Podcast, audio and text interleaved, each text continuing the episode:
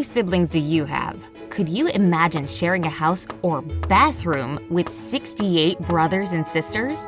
Well, the Guinness World Records does mention a lady who lived in the 18th century that gave birth to 69 kids. Valentina Vassilieva was the first wife of a peasant named Fyodor Vassiliev from Shuya, Russia.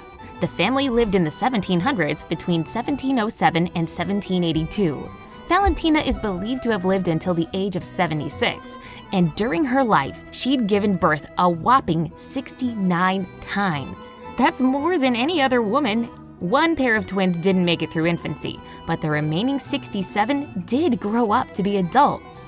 Their father, by the way, married a second time and had 18 kids 12 twins and 6 triplets with his second wife.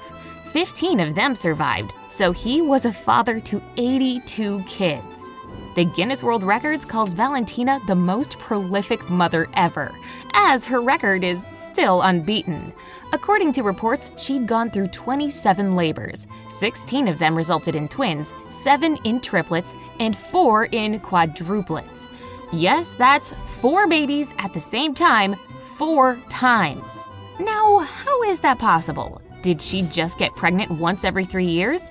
That would have made things easier for Vassilieva, but let's remember a woman isn't fertile her entire life, only from her early teens to about age 45. Apparently, Valentina was a lucky exception and had 40 years of fertility that lasted from 1725 to 1765. Doing the math, she'd have around one and a half years for every pregnancy. This may seem enough at first glance, impossible at second glance, and really dubious at third glance. So let's do some more calculations. You might know that an average pregnancy takes 40 weeks. However, the more children you have in the womb, the more likely it is that your labor will come earlier. According to the BBC, who became interested in the matter, believing it would have been all over the tabloids in 18th century Russia, did some math for you. They estimated that Vassilieva could have had 37 week pregnancies with the twins, 32 week pregnancies with her triplets, and 30 week pregnancies with the quadruplets. If you add all this up, you get 936 weeks.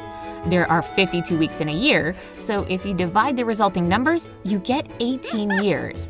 That means Vassilieva spent almost two decades of her life with a bun in the oven. That's a lot of time craving pickles and ice cream.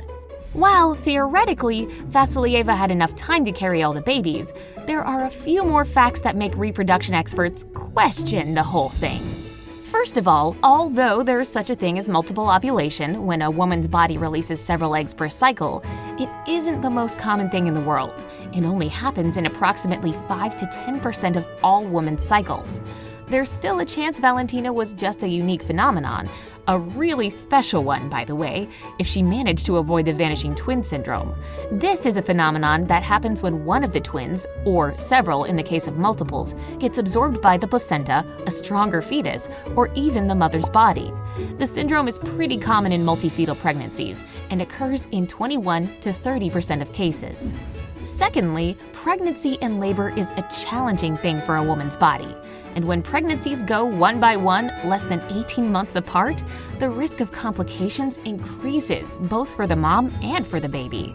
A woman's body just doesn't have enough time to recover from all the changes caused by the previous pregnancy and restore all the nutrients it lost. Now, if two back to back pregnancies are already risky, imagine having 27 of them without any time to rest. Lastly, imagine life in the 18th century Russian countryside. They didn't have the luxury of modern medicine. At that time, every pregnancy was a risk. Add the fact that they were also peasants and had to work and take care of the children at the same time, making sure to have enough food and clothes for the whole crowd. Considering all that, how could anyone believe this really happened? The scientific community is doubtful, but there are historical records that can serve as evidence that this couple really did have 69 kids.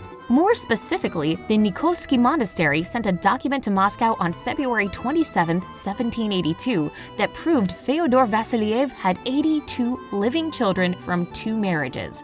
This document was published in 1834 in the book The St. Petersburg Panorama.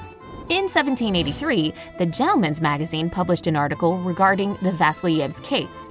The author said that this superfertility may come from the man singly, or the woman, or both jointly. But it's more likely that the reason was Feodor himself, since the story repeated with his second wife, too. In 1878, an article about the family was published in The Lancet, one of the world's oldest medical journals.